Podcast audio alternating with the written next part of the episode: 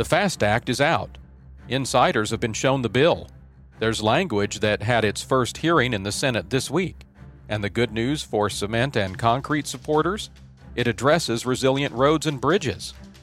As for spending, Politico's transportation team reports the bill would commit 28% more than what's allowed under the current authorization. How much is that? About $287 billion over five years. It's being called the most substantial surface bill in history, and that's good news because more and more storms are ravaging America's coastlines, gaining strength, causing record damage to our infrastructure network.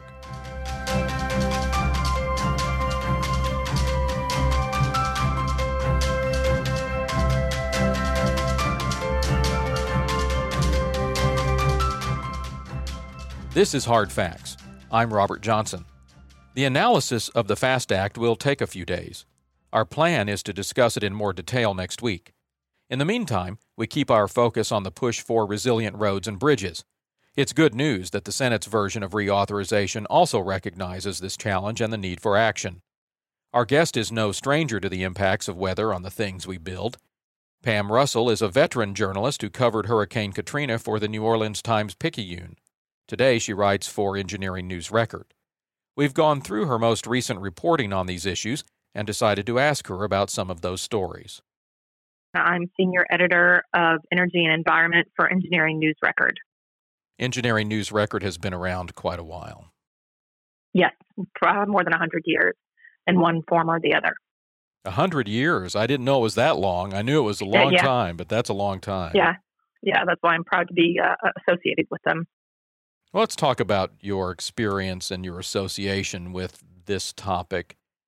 In 2006, you were in Louisiana covering Katrina for the New Orleans Times Picayune.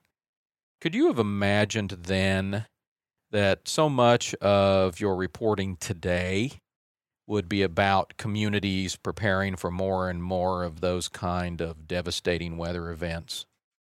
When Katrina happened, everybody looked at it as a one off, like, wow, look at what can happen. And no one thought that this would continue to happen over and over again in one community after another. And it wasn't obviously until Hurricane Sandy that people realized that it's not just low lying New Orleans that is at risk, it's, you know, anybody along the coast.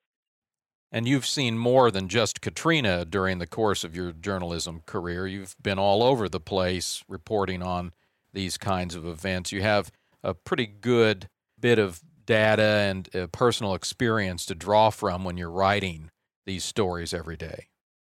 You know, starting after Katrina, I actually was moved to the business desk and started covering uh, Entergy, which is our local utility, as well as the oil and gas sector. And I immediately noticed how after Katrina, the um, oil and gas sector they started raising platforms and strengthening tie downs on offshore platforms. Entergy was raising their substations, and the port was raising elevations there and it was all under the guise of resilience. It was not under the guise of climate change. And I just was fascinated by that, that, you know, in Louisiana, where the director of the port was an alligator farmer, and he talked without hesitation about some of these issues like climate, well, resilience, not necessarily climate change. And Garrett Graves, who's now a representative, Republican representative from Louisiana, was very involved with Kathleen Blanco on some of those coastal issues. So here in Louisiana, we talk about coastal land loss. We don't talk about sea level rise. And that's able to cut through a lot of the politics. But then as I continued, I worked, started working with Engineering Record probably 2008. You know, I continued to see what was going on on the ground as far as resilience and that the companies and counties and communities were building resilience into their infrastructure, but the public didn't really know about it. And then over the last two years or so, I've been traveling and seen, I've seen the devastation after uh, Hurricane Maria in Puerto Rico. We've been to the wildfires in California. I just got back from Denver. And, you know, in all those places, you can tell the level of resilience. Puerto Rico was not resilient.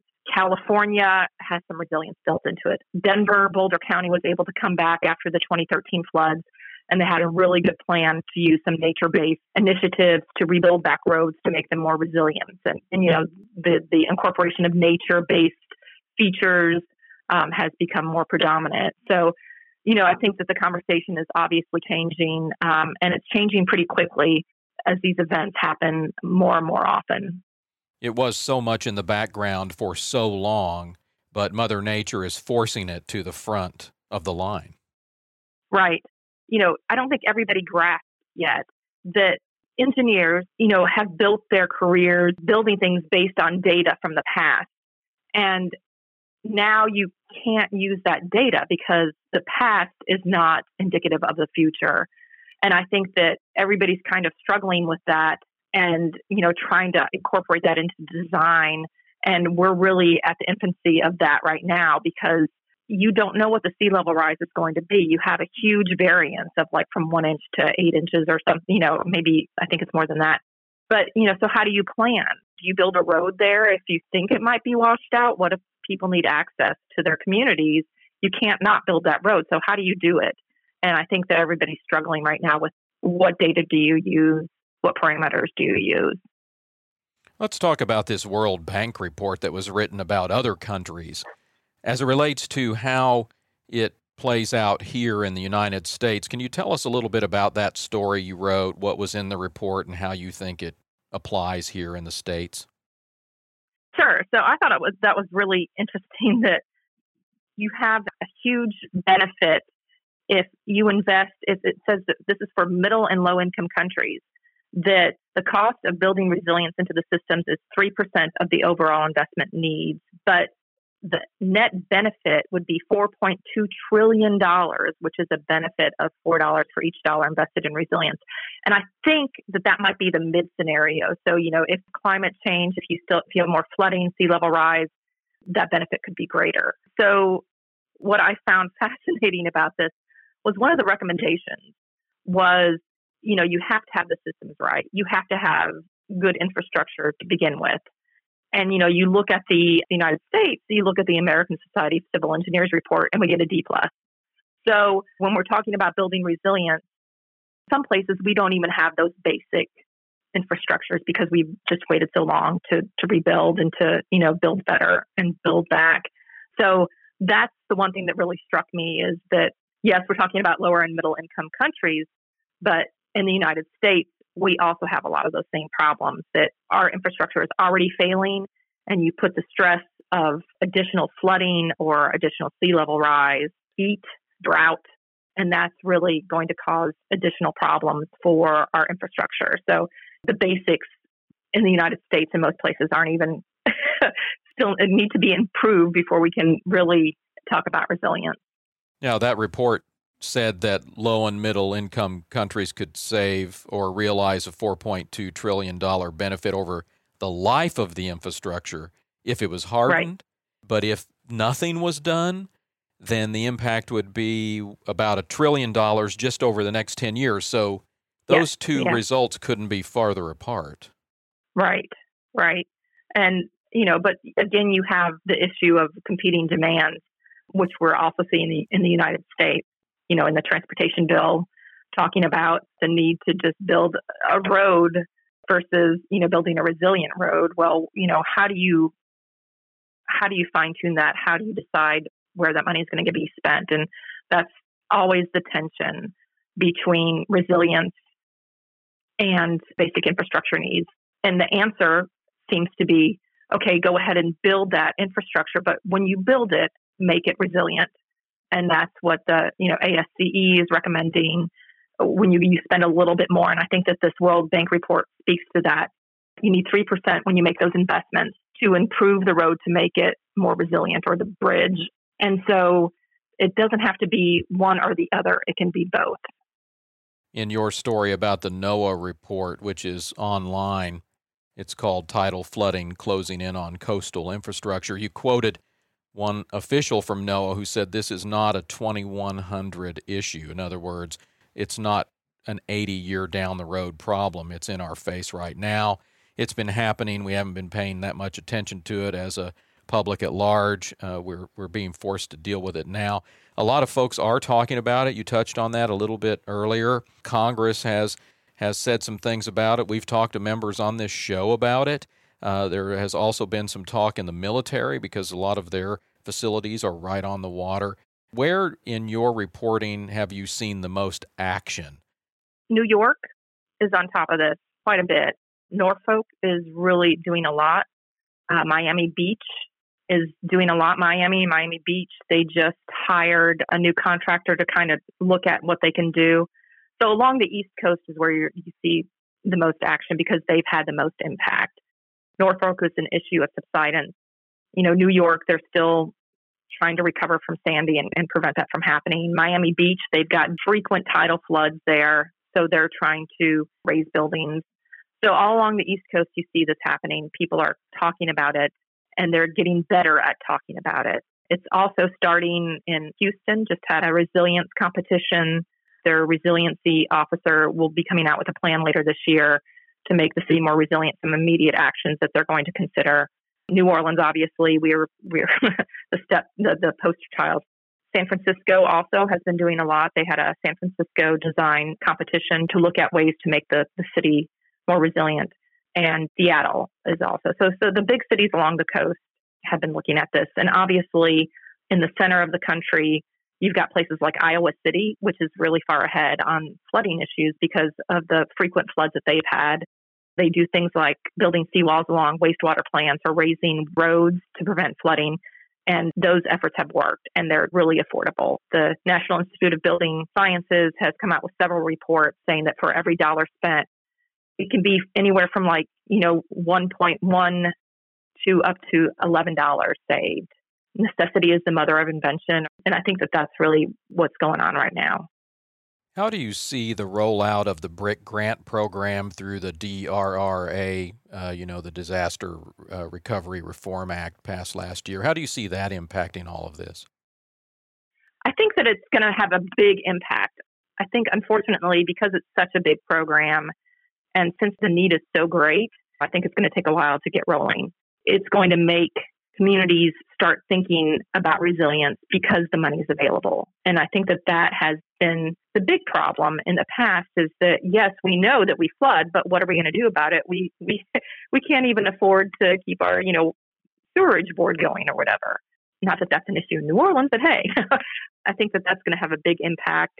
The more that Congress and the federal government can do, you know, along these lines, I think is much better because I after Katrina, you know, we spent what, $14 billion to build a system around the city to protect it.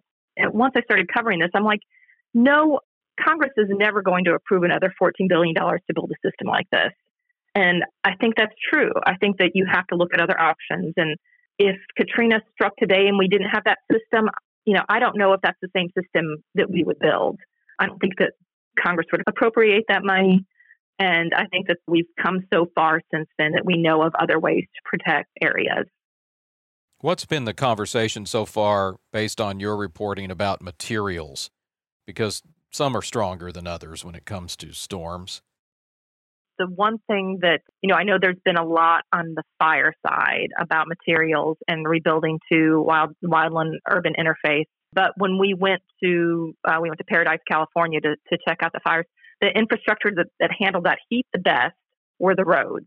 So there was just very little damage on the roads. There's a lot of discussion about, you know, cool roofs or cool pavement, but there's debate on whether those are actually energy efficient or not energy efficient, but they, they may use more energy in the production of those materials or emit more carbon. In Boulder County, you know, they had these huge roads washed out by the rivers flooding. So they went back in there to build a road base that was more resilient. They actually dug down farther and then put boulders, like actual natural boulders, as the road base, and then, you know, continued on. They think that that's going to help with erosion and future flooding issues. So the nature based materials are getting a lot of traction right now. You've been following the FAST Act because it has a lot to do with transportation. And one of the things we've heard, resiliency has been included. What are you seeing uh, in the bill that addresses this issue, at least here in the beginning of the conversation? I've listened to the hearings and I've kind of looked over uh, some of the information about it. And it's shocking to see everybody on the same page about resilience you know, the Republicans and the Democrats are both acknowledging the importance of making sure that when we build this infrastructure, when we build roads, when we build bridges, that they're building them to make sure that after the next disaster that they will still be standing. And that's a little bit of a shift, I think. Yeah, I think so too. I don't think you would have had that conversation 5 years ago. I don't think you would have had everybody on the same page 5 years ago. Overall, then, you feel from the people you talk to on a daily basis that this issue is getting more attention, more people are thinking about it ahead of time. Uh, it's not an afterthought anymore. Right. Yeah. The question is how quickly can some of these things be implemented? Um, can can you rebuild some of these roads above sea level rise along the coast? Uh, is there going to be money for that? So I think that the conversation is changing. It probably needs to change much more quickly, and action needs to be taken much more quickly than it is right now. Because every storm, every fire, every event that occurs, we're right back where we started. We're uh, spending more to recover than we would have spent to prepare. Right. And you look at Puerto Rico as an example, the electric grid, you know, spending billions to just make it functional. And now they've got to spend billions more to make it more resilient. If that grid had been functional in the first place, and we're going back to the ASCE report, you know, if it had been functional and strong in the first place, you would have saved half that money right there. And who knows what our next Puerto Rico is going to be? Is it going to be, you know, Louisiana? Is it going to be coastal Maryland? You know, fortunately or unfortunately, a lot of these areas that are most inundated are the least populous. So the Louisiana coast, the islands along the Virginia and Maryland, they're farming communities, low income. And so the damage there is not as economically harmful. Obviously, it's harmful to the people who live there. Things are happening already that most people aren't aware of. It's a tough way to learn that an ounce of prevention is really, truly worth a pound of cure. Mm-hmm. And not only that, not only the prevention, but the the fact that we need to be more cautious and careful of what we build and make sure it's done right the first time. Pam, thanks for taking some time to talk about your reporting on these issues. And I just have to say, if this keeps up, you might have to change your climate and move up here to the swamp with the rest of us. I, hope, I hope not.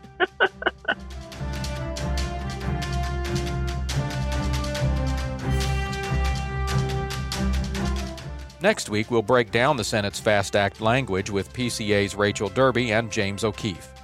What's their take on the Senate's draft? And what are the chances it could get to the president before year's end?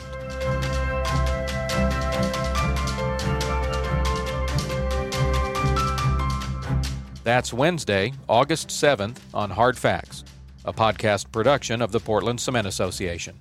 I'm Robert Johnson. I'll see you then.